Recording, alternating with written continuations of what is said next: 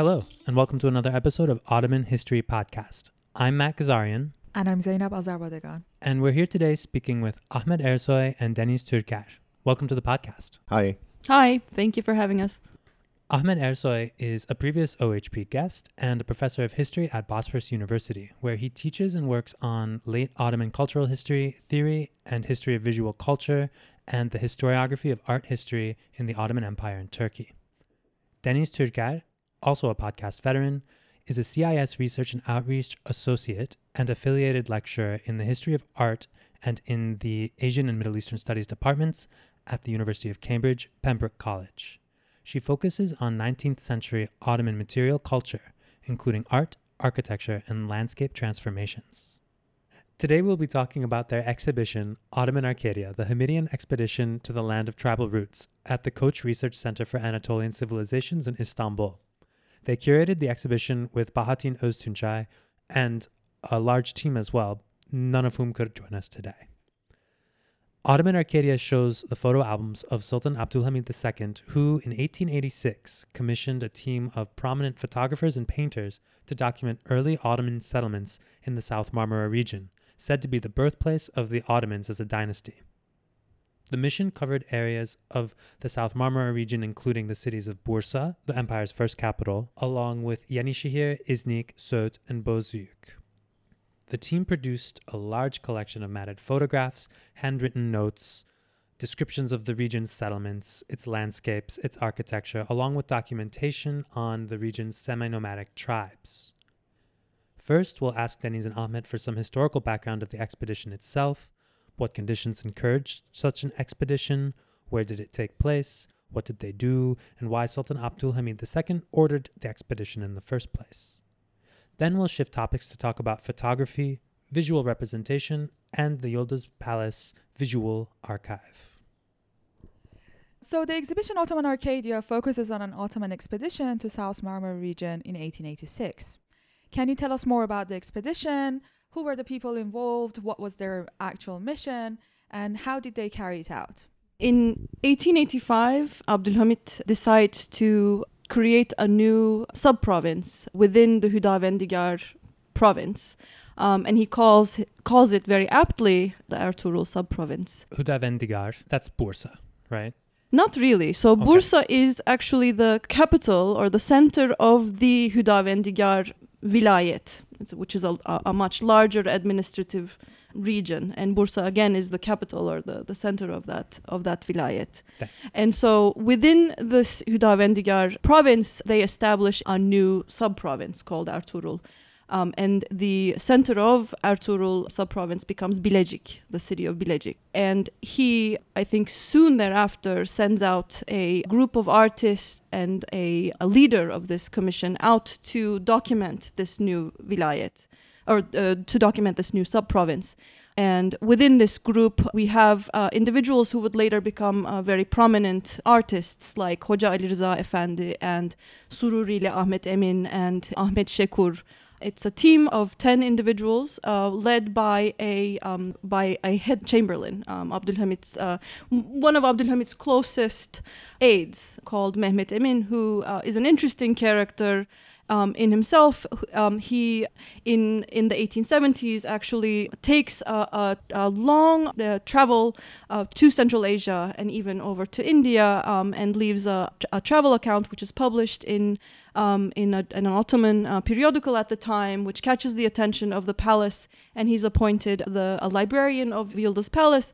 And he eventually sort of translates French novels and reads them to Abdulhamid, and they, I think, sort of uh, strike up a, an, intimate, an intimate friendship.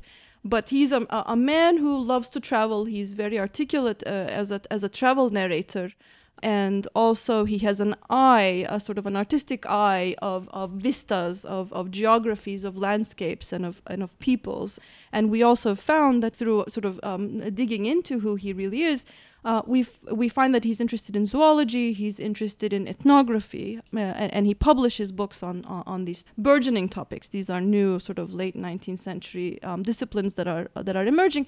So it's very obvious why he's chosen to lead this exhibition. It becomes very clear that that because of his interests, Abdulhamid selects him to head this head this team. So Abdulhamid II, so they had this new Sanjak, this new sub province called Ertugrul, and he has this intimate relationship with this Mehmed Emin uh, that started because he was impressed by his travelogue work. And then he says, I'm going to pick you. You're going to lead this team of people and you're going to go, you know, go strut your stuff in Ertugrul province. Like, shows what you've got for the Ottomans. You've done Central Asia, you've done India. Now I want you to do it for where the, the dynasty is from. Why does Abdul Hamid get interested in this Sanjak at this Mhm. moment? Well, there are several reasons, I think. One of them is very straightforward. I mean, the, the expedition is a knowledge gathering mission. It's, it's, it's more or less an archival mission of fact gathering. So, what we have uh, at this period, you know, in, in, in terms of very practical infrastructural terms, is the project for establishing a new railway line, an Anatolian railway line uh, because the European railways come to Istanbul and it goes as far as Izmit uh, at this point. And by 1885, 1886, they're considering uh, building a new, quite extensive railway line that extends to Ankara and then to Konya, Ankara, Eskişehir, Konya. And So that would pass through Ertugrul. That the the the sub province uh, would be the heart and core of the itinerary of the railway.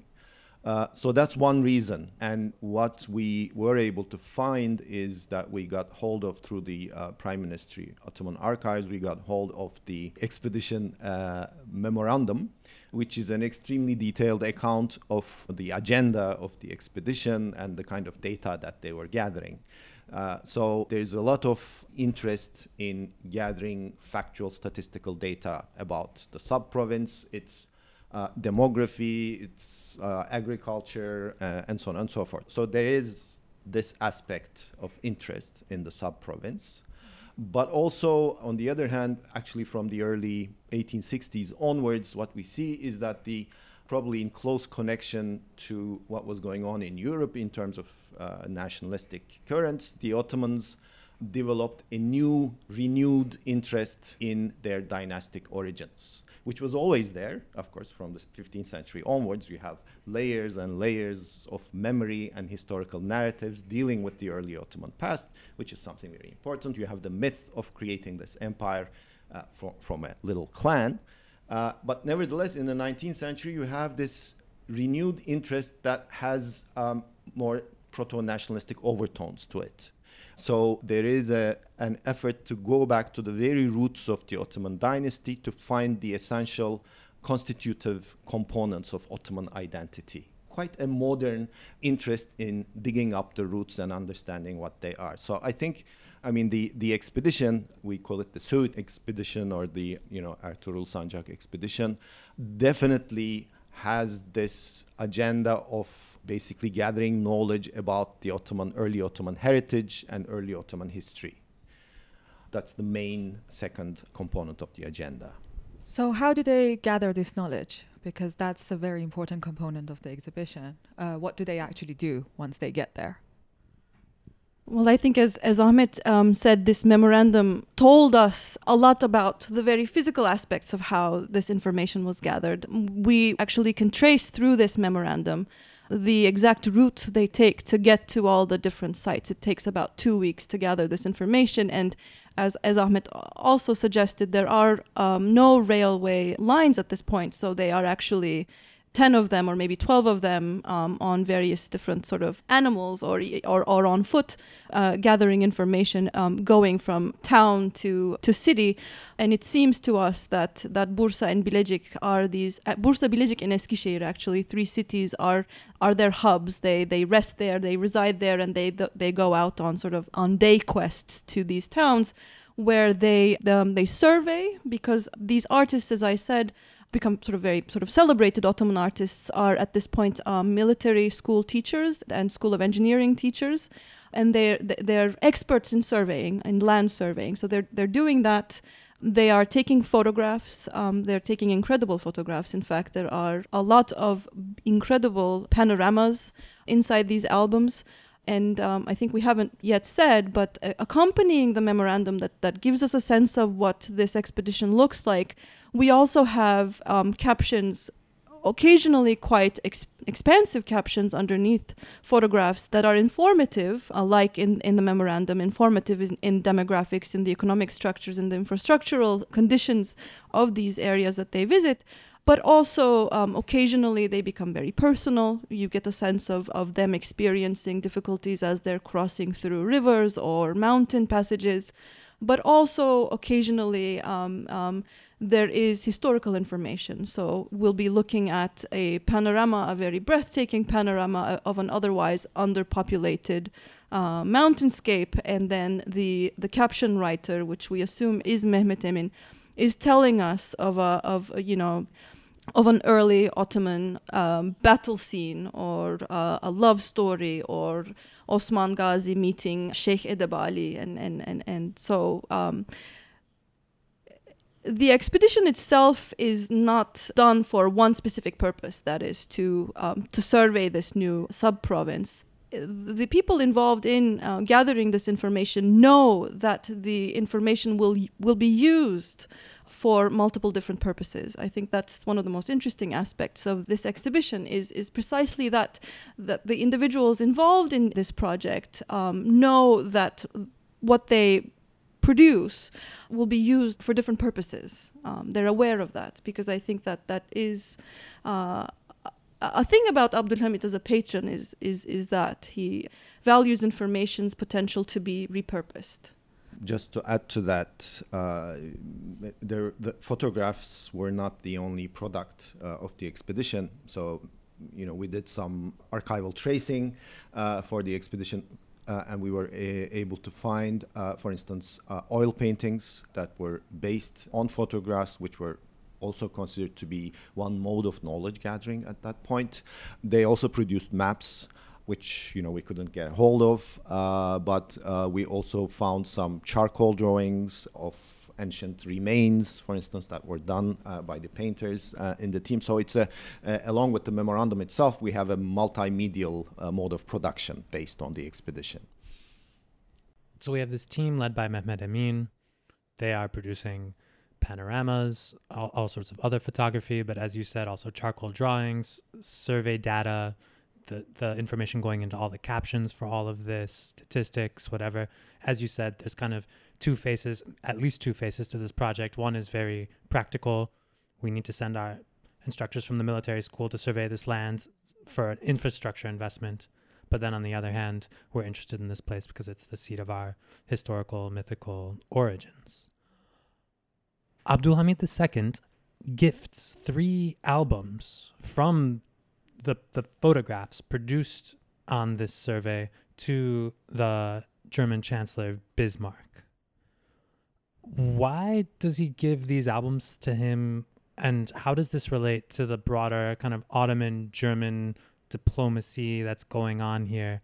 Because I think it's interesting. It can tell us something about Ottoman German relations, but also something about the role of photography in diplomacy at this time.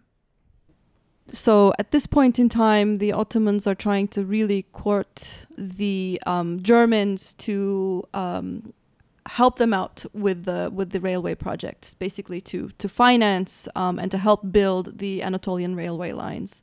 We we also very quickly realized that that Mehmet Emin, through archival um, documents, that Mehmet Emin is involved in this courtship, in this sort of diplomatic economic courtship to get the Germans to um, um, to to come over and help lay lay the rails.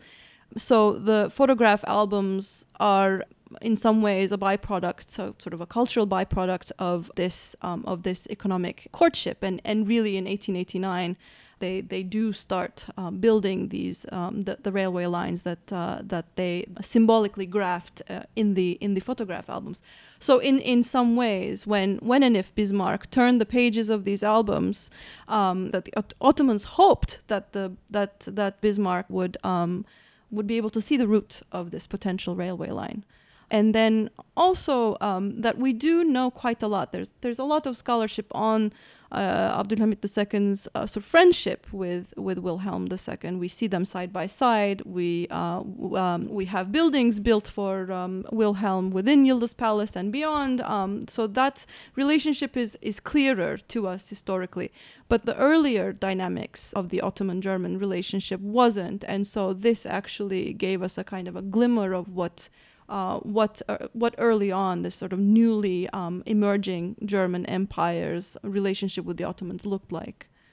Uh, but the question of whether Bismarck actually sat down and looked at these albums and said something about them is Very unlikely. is is is is, is not there, and it's it's very unlikely. And and occasionally, when we um, present uh, this exhibition to viewers, they this is one of the first questions that they ask is is what did he think of these albums? Well, we you know. We don't know, but all we know is that that at least his retinue liked it enough to um, uh, and think thought it was a good investment to to, um, to join in with the um, the the railway project. So the uh, the important thing for us was that you know the, these three albums were acquired uh, for the Koç collection, and then doing archival research, we realized that there were at least nine more similar albums, products of the expedition, that were placed uh, in the Istanbul University's um, rare collections, uh, which is basically the the Yıldız Palace collection. Uh, so we uh, realized that the expedition yielded this, you know, range of albums with similar recurrent photographs grouped in different ways, and then apparently from among these um, 12 albums, uh, they picked three up as representative uh, samples of the expedition and sent them. So it, the expedition and the albums were not prepared with the aim of, you know, gifting to uh, the German chancellor, but that was kind of a byproduct that came in handy at this point in time. Uh, why were the Germans specifically at this point chosen? Was there a specific reason for like for if this is a sort of the precursor to the re- relationship that Abdul Hamid has with Wilhelm II? Why were the Germans chosen at this specific point in sort of 1886? Uh, in the exhibition, you talk about sort of um, how how Bismarck became an important figure after the Berlin Treaty in um, 1708. So It's a it's a great question. I I um I will I will try to answer it. I don't think this will sort of cover all of why why the Ottomans are seeking a, a, sort of diplomatic alliance or an economic alliance with Germany. But I do think that after 1877, 78 Otto, Ottoman um, Russian War, um, the only reasonable alliance they can think of in Europe is is one with Germany. I think that that France is out, and certainly if France is out, then um, then England is also out because they are they really hold the sort of uh, imperial sort of power base uh, and and and balance in Europe. Uh, and they're they're they're competitors. They're the, the prime competitors, and so um, really, I think that that the Ottomans are left with a newly formed uh, German empire that is that is wealthy, wealthy enough to actually come in and sponsor uh, a grand industrial project such as railway lines. Um, and I think that, and we do know from it, it- you know the, the Ottoman Arcadia exhibition has a book, and there's a, a great short but great article by Sinan Kuneralp there that talks about the uh, that uh, talks about Bismarck's uh, opinions about the Ottoman Empire they're not necessarily bright and shiny. I mean, he's not a huge fan of, of fully investing diplomatically and economically with the Ottomans. But I think the, that Wilhelm II coming in as the Kaiser at this point in time and really sort of um, becoming the real decision maker in, in the German Empire uh, really shifts the balance and uh, tips the balance over to, to um, coming in and, and, and uh, building this, this thing. Yeah, I mean, it, it, it, it seems that the an Ottoman-German alliance would kind of constitute an alternative to Western European hegemony at this point, and that that. I mean, I, I, I don't want to sound teleological, but this is the way that leads to the Wilhelm friendship and then to the First World War and so on and so forth. Thanks very much. We will continue shortly after a music break. Ayvada gelir Ayvada gelir Asya'da hanıma gundura Welcome back to Ottoman History Podcast. I'm Matt Ghazarian here with Zeynep Azarbadegan interviewing Ahmet Ersoy and Deniz Türker about the 1886 Ottoman expedition to Ertuğrul province in the South Marmara region. So to shift gears a little back to the content of the materials they produced, the photographs and the drawings, etc. One thing I was struck by in the exhibition at Anamed was the presence of Native American pictures. And I was struck by how the, the sort of similarity after seeing all these pictures of tribes in the Söğüt region, how when you put them next to these pictures of Native Americans, ethnographic pictures from the US, that, you know, this, the similarity is kind of striking. Could you talk a little bit about tribal or ethnographic photography during this period? Um, okay, well, um, let me start by pointing out the types of photographs that we encounter taken at the ex- uh, expedition. So you have um, landscapes, very dramatic landscapes, uh, cityscapes, architecture, monuments, basically photographs of monuments. Uh, and then the fourth, and I, I think the most uh, original and striking, striking component uh, is the ethnographic photographs of natives uh, to the region, uh, mostly Turkmen uh, semi nomadic populations inhabiting the province and the sub province. So these um, ethnographic photographs tell us that the Ottoman photographers had a very deep understanding of the scientific norms of anthropological photography uh, at this period.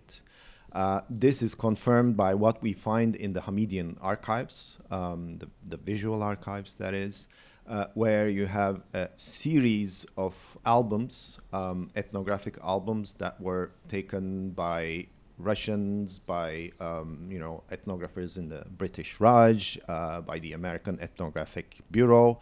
So you have all of these basically collected uh, in the Hamidian archive, and the photographers and the clerks had access to this archive. It was a working mobile uh, archive.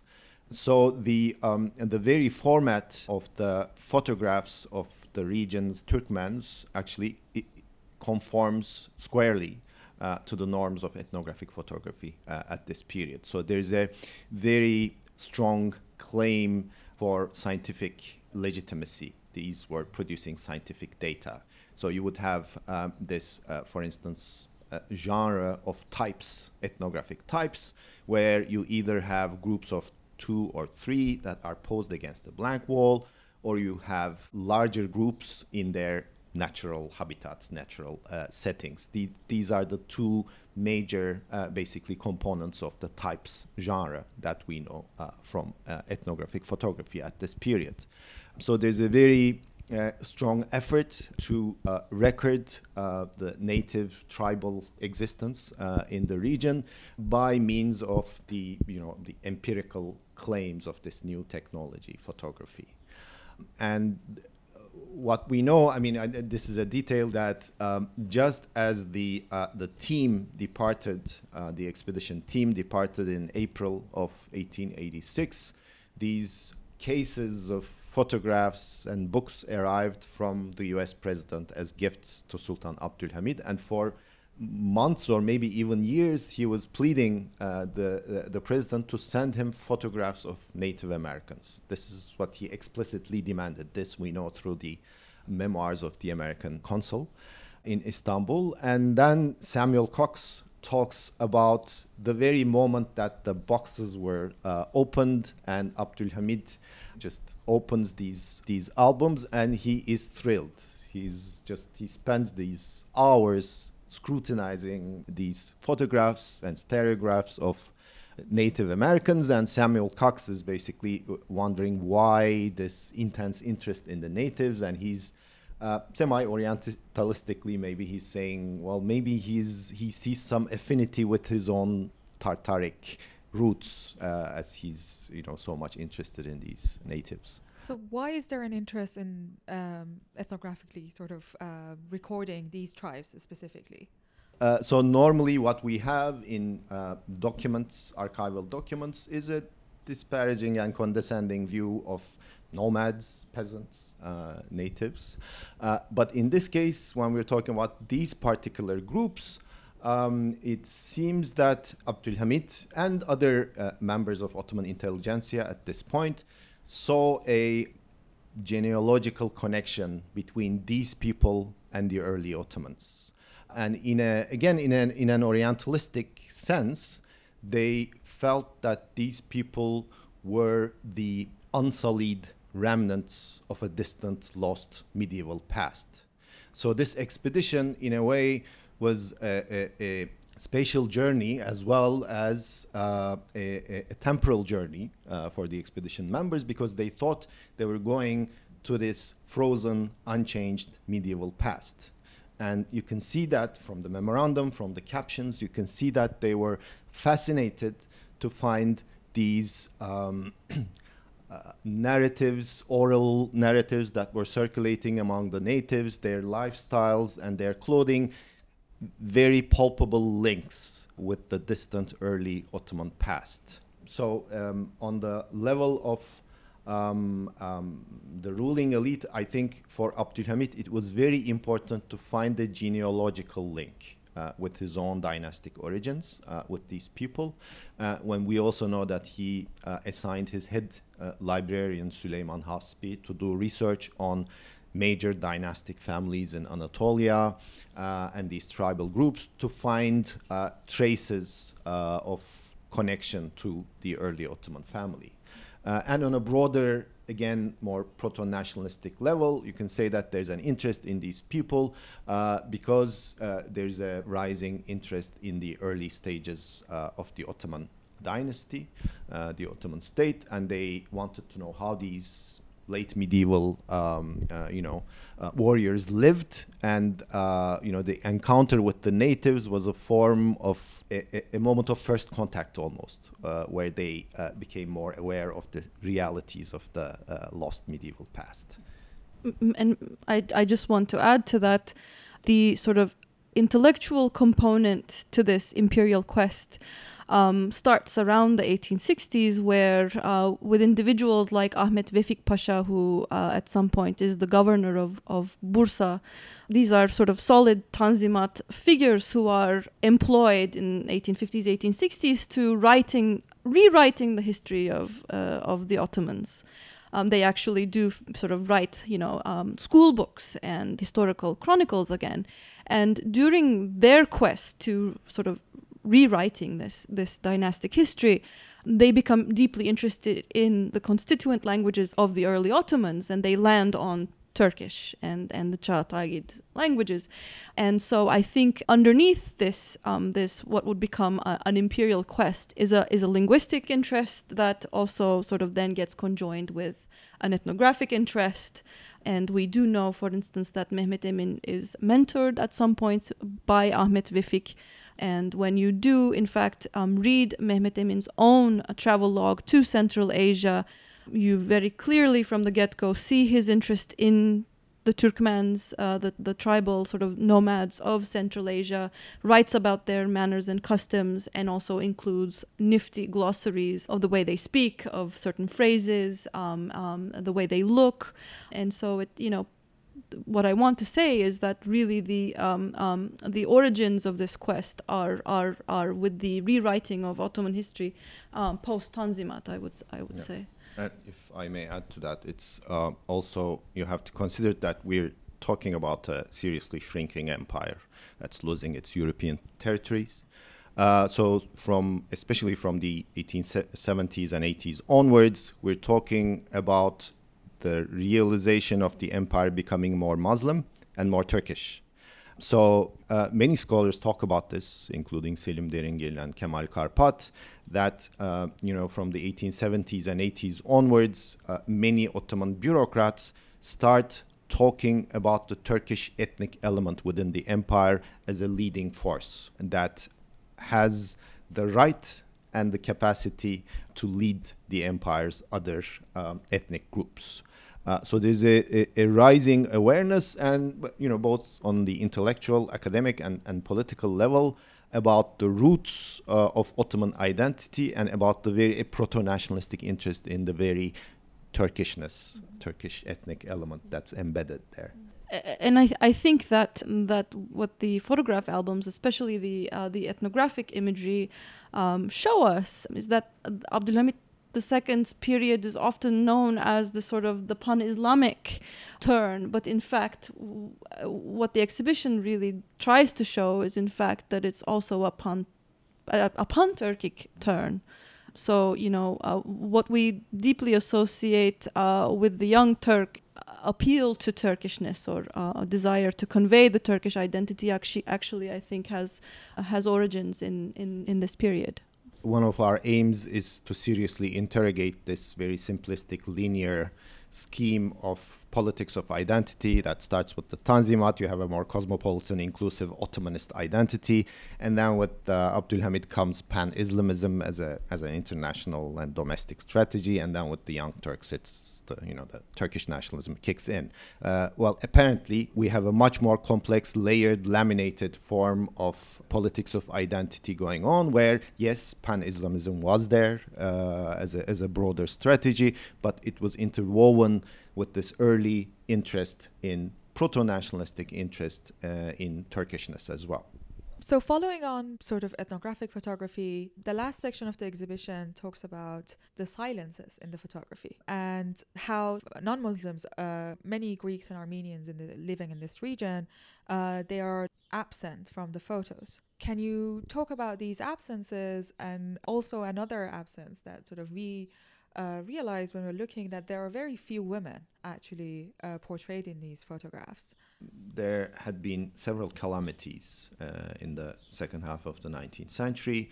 You have a major earthquake uh, in 1855 that devastates uh, the entire province. And then, especially after the 1877 78 war, you have refugees, you have uh, immigrants uh, coming in from the Balkans as well as uh, from the Caucasus. Um, so you have a lot of tensions built up in the region. Uh, you have several ethnic groups, Muslim and non Muslim ethnic groups. You have tensions between these people, uh, as well as contacts, of course. Uh, you have tensions between the settled and the nomad. and through the 19th century, of course, a lot of nomadic groups were settled uh, by the state, especially during time of Ahmet Vefik Pasha when he was the governor. And then you have tensions building up between the n- new immigrants, the new migrants, uh, and the settled uh, population, uh, the inhabitants of the region. So th- there's a lot of this going on, which we can trace from the documents, even from the memorandum.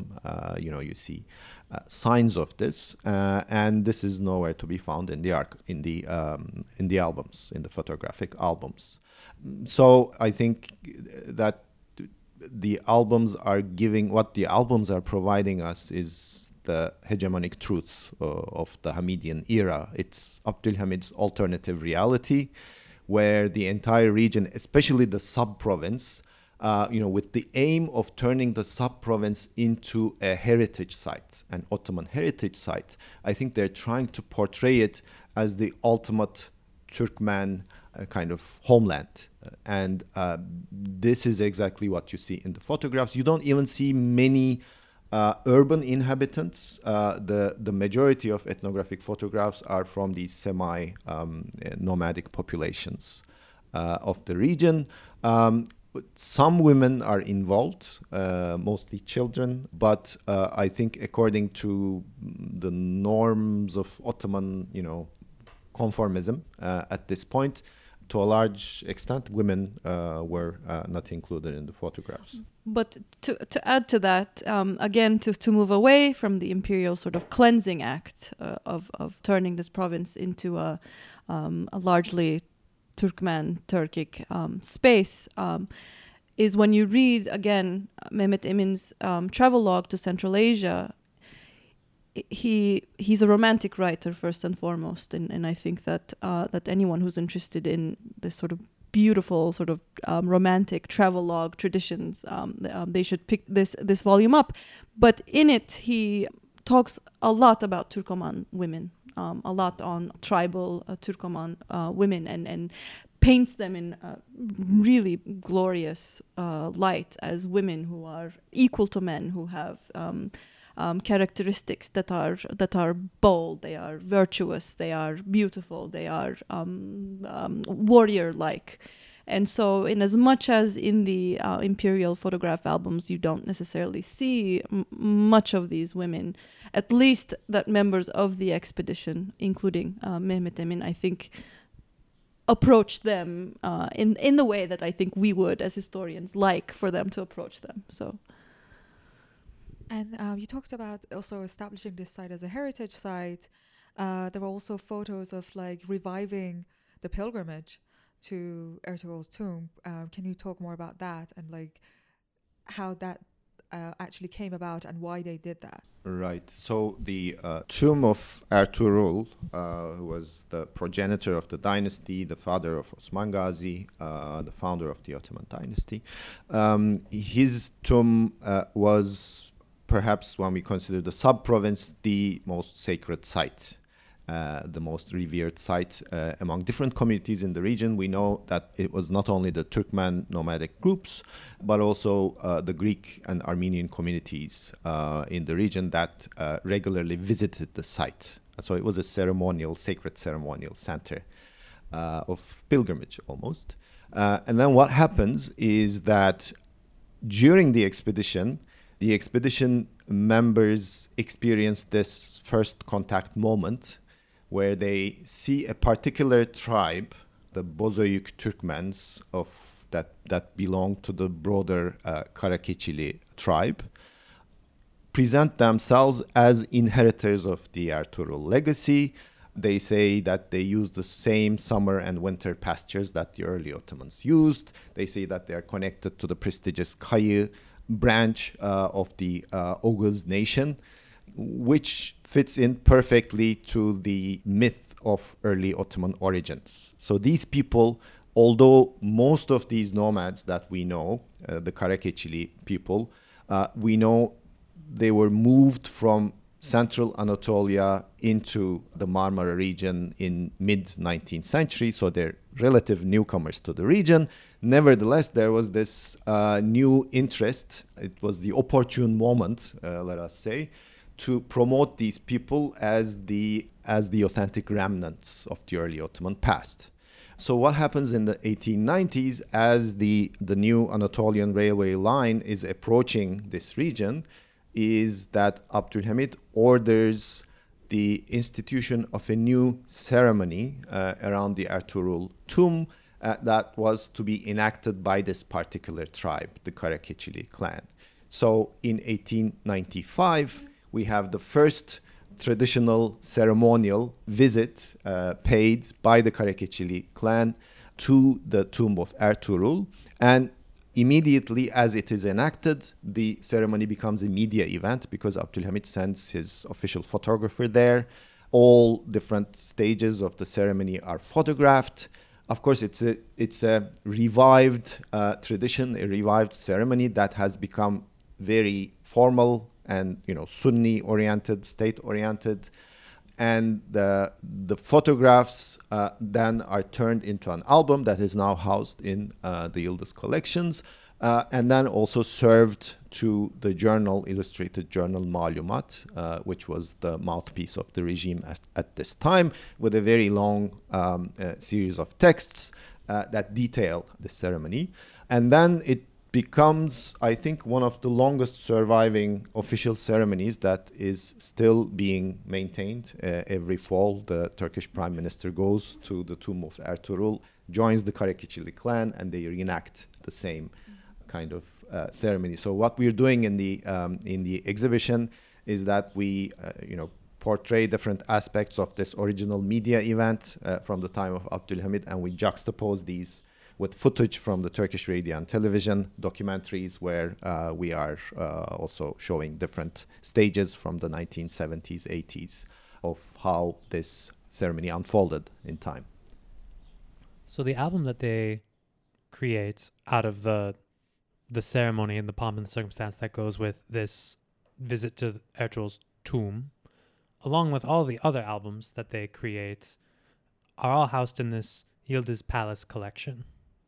In the exhibition, it was mentioned on one of the placards that uh, an Ottoman subject at the time, Ismail Mushtaq, called the Yildiz photography collection a network of curiosity. Um, his words were merak shebekesi. So I was wondering if I could ask you to talk a little bit about this Yildiz Palace collection. How did this photographic archive, this visual archive, come to be?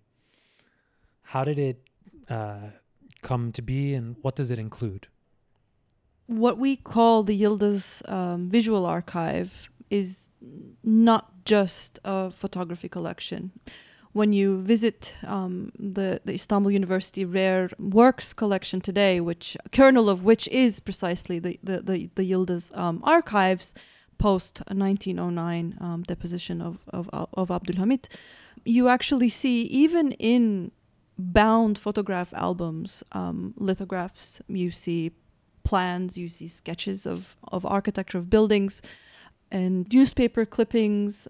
So it's in fact the bulk of it, yes, is uh, is composed of photography, but but in fact it is a, a, a sort of a multimedia archive, and it's often when you go and I'll I try to sort of um, uh, describe this with an example. Often when you go to the prime minister's archives, um, and if you're sp- especially scavenging for architectural information, um, you will often have encountered a text that will describe the, the construction of a building, and it will refer to. It will often have this this term resim, you know, see bakınız resim, you know, um, see refer to um, uh, picture one, picture two, picture three, and those would never actually be a part of that file.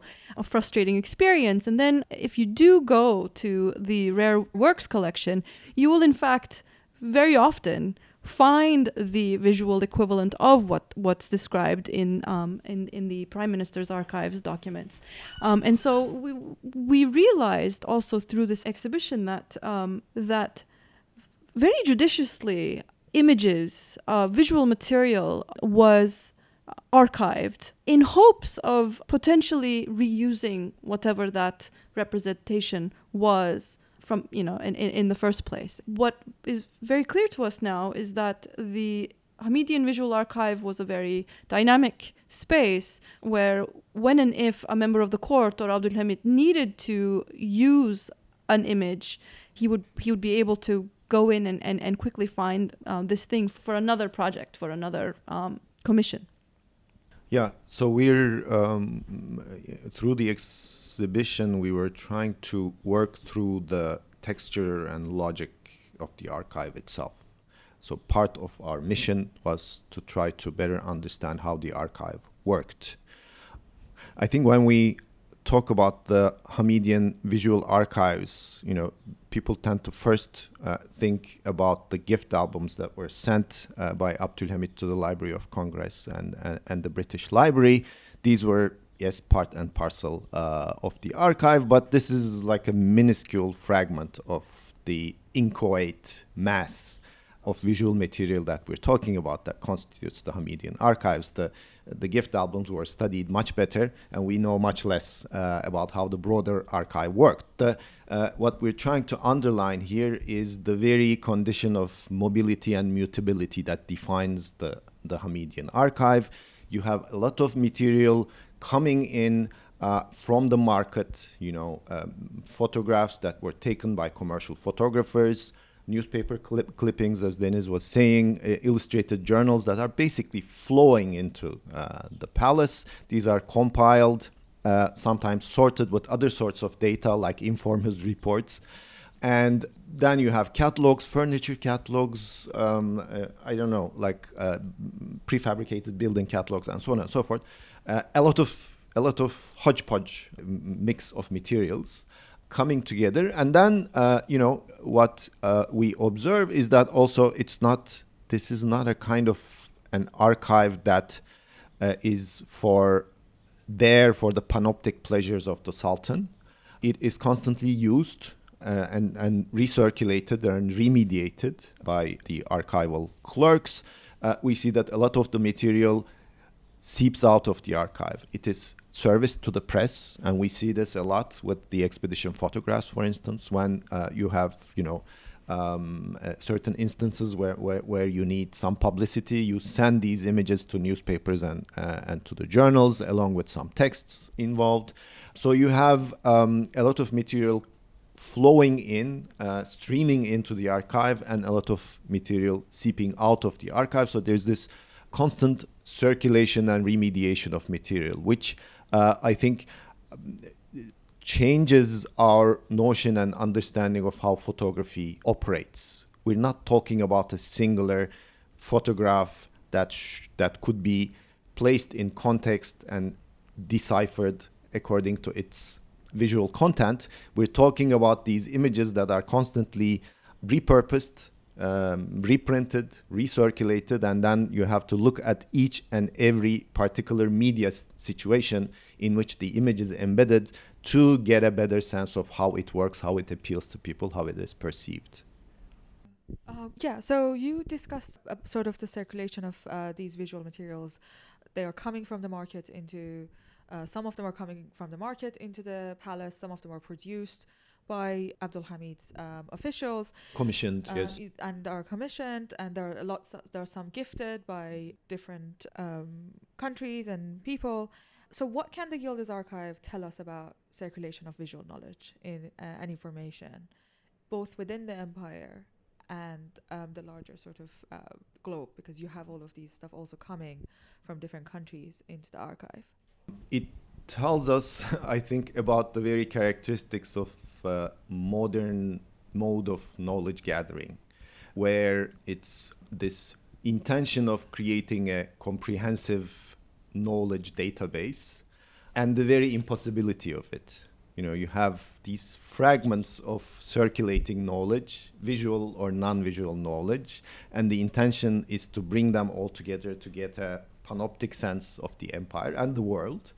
But then there are huge practical, logistic, financial challenges that define the realpolitik of bureaucratic knowledge management.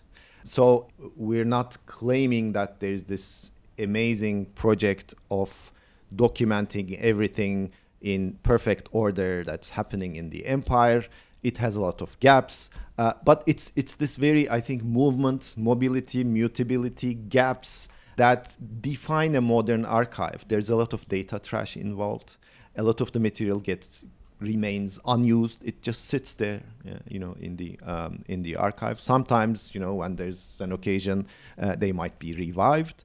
So it's this very protean and messy nature of the archive that we're trying to explore, and I think we're only scratching the surface here. I mean, also if you know maybe to add to the add to that in terms of it of a physical space, there is not one single archive in Yildiz Palace where they went in and grabbed the the nifty folder on whatever subject they at that point in time needed. Although I I think the library again we're really barely scratching the surface of this entity as a as a space and and, and in terms of content but there was not one single space although the library i think housed much of the material there was uh, a, a bookbinding atelier. There were multiple other libraries um, within the palace not just one that sat um, sort of outside close to the administrative quarters.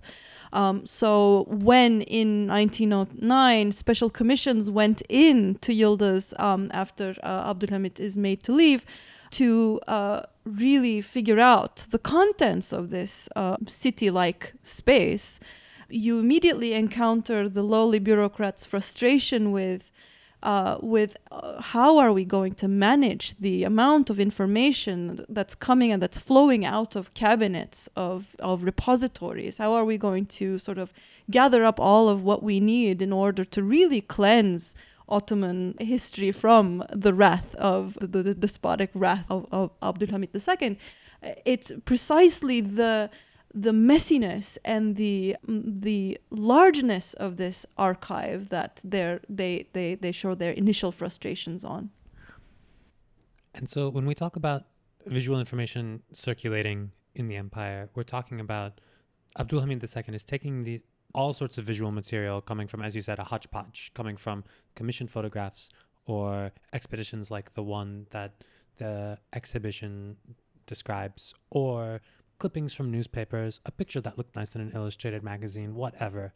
All of this information is coming in, but you also mentioned it goes out in particular ways. You said almost like a press kit that they say, you know, you're going to you want to write about this newspapers. Here are some pictures for you that you can use. Here are the images that are sanctioned by us that will make sense for you. Is this the sort of circulation that we're talking about when we say it comes in, it goes out, and may even come back in again? Definitely. Yeah, yeah, yeah. Um, I mean, like one way that it happens is um, some photographs are chosen.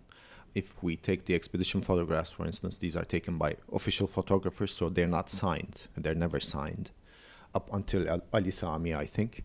And then uh, if the palace or the administrators of the archive see some value to some of these photographs, they would give them to important commercial photographers like the Abdullah Frères.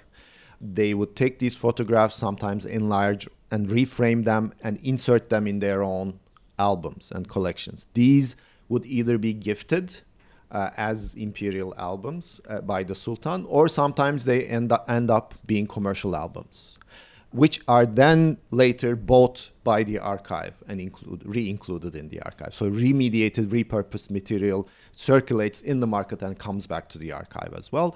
But sometimes it's the Sultan himself who sees an image in a piece of news in in, a, in the penny press, illustrated police news, for instance, which he was a fan, and then he services it to the press, and you have to publish it. Uh, these are usually images that relate to the quote unquote hypocrisy of the West. So, when, for instance, the Armenians are being massacred in the East, he services this image of a black man being lynched uh, in the US in order to retaliate and say that, you know, see what you're doing. So, it happens in many ways. It's also um, sometimes the uh, government employees and clerks who had access to the material who service it uh, to the press and or use it in different ways. So it happens in many ways. So it's it's I think we have to dispel this image of the sultan as the architect mastermind who has full control of this material uh, and who uses it for his own informative purposes. It, it's much messier and more layered than this. Well, Doctors Ersoy and Türker, I'd like to thank you very much for joining our conversation today. Thank you very much for having us. I think at this point we should add that um, uh, the um, um, the process of making this exhibition was a collaborative process. We had an incredible team at Anamed, members of whom helped magically um, um, turn this sort of disparate archival bits and three albums into a, a, a coherent narrative in six, seven short months. Uh, so you know, a shout out to all of our wonderful collaborators at And at we're not Anamed. just saying this out of courtesy. I mean, it- Exactly, it, it's it true- really it's was true. It was a a very- working team effort. a very pleasurable experience. Um, also, I mean, you know, we matched the uh, the ten person ec- uh, expedition team of 1886, and we had a similar type of uh, experience. Go buy the book. For those of you who would like to find out more, we encourage you to come see the exhibition for yourself Ottoman Arcadia, the Hamidian expedition to the land of tribal roots at Anamed, the Koç Research Center for Anatolian Civilizations. We do also encourage you to pick up a copy of the book. Uh, it's an edited volume of the same title, published by Anamed, and it includes works by our two guests today, as well as Selim Deringil, Perin Golonu, Reshat Kasaba, Sinan Küneralp, T.G. Otte, and Beatrice St. Laurent. To stay abreast with podcast updates and new episodes, you can follow us online at OttomanHistoryPodcast.com and also join our Facebook community of over 30,000 listeners. Thanks for listening, and until next time, take care.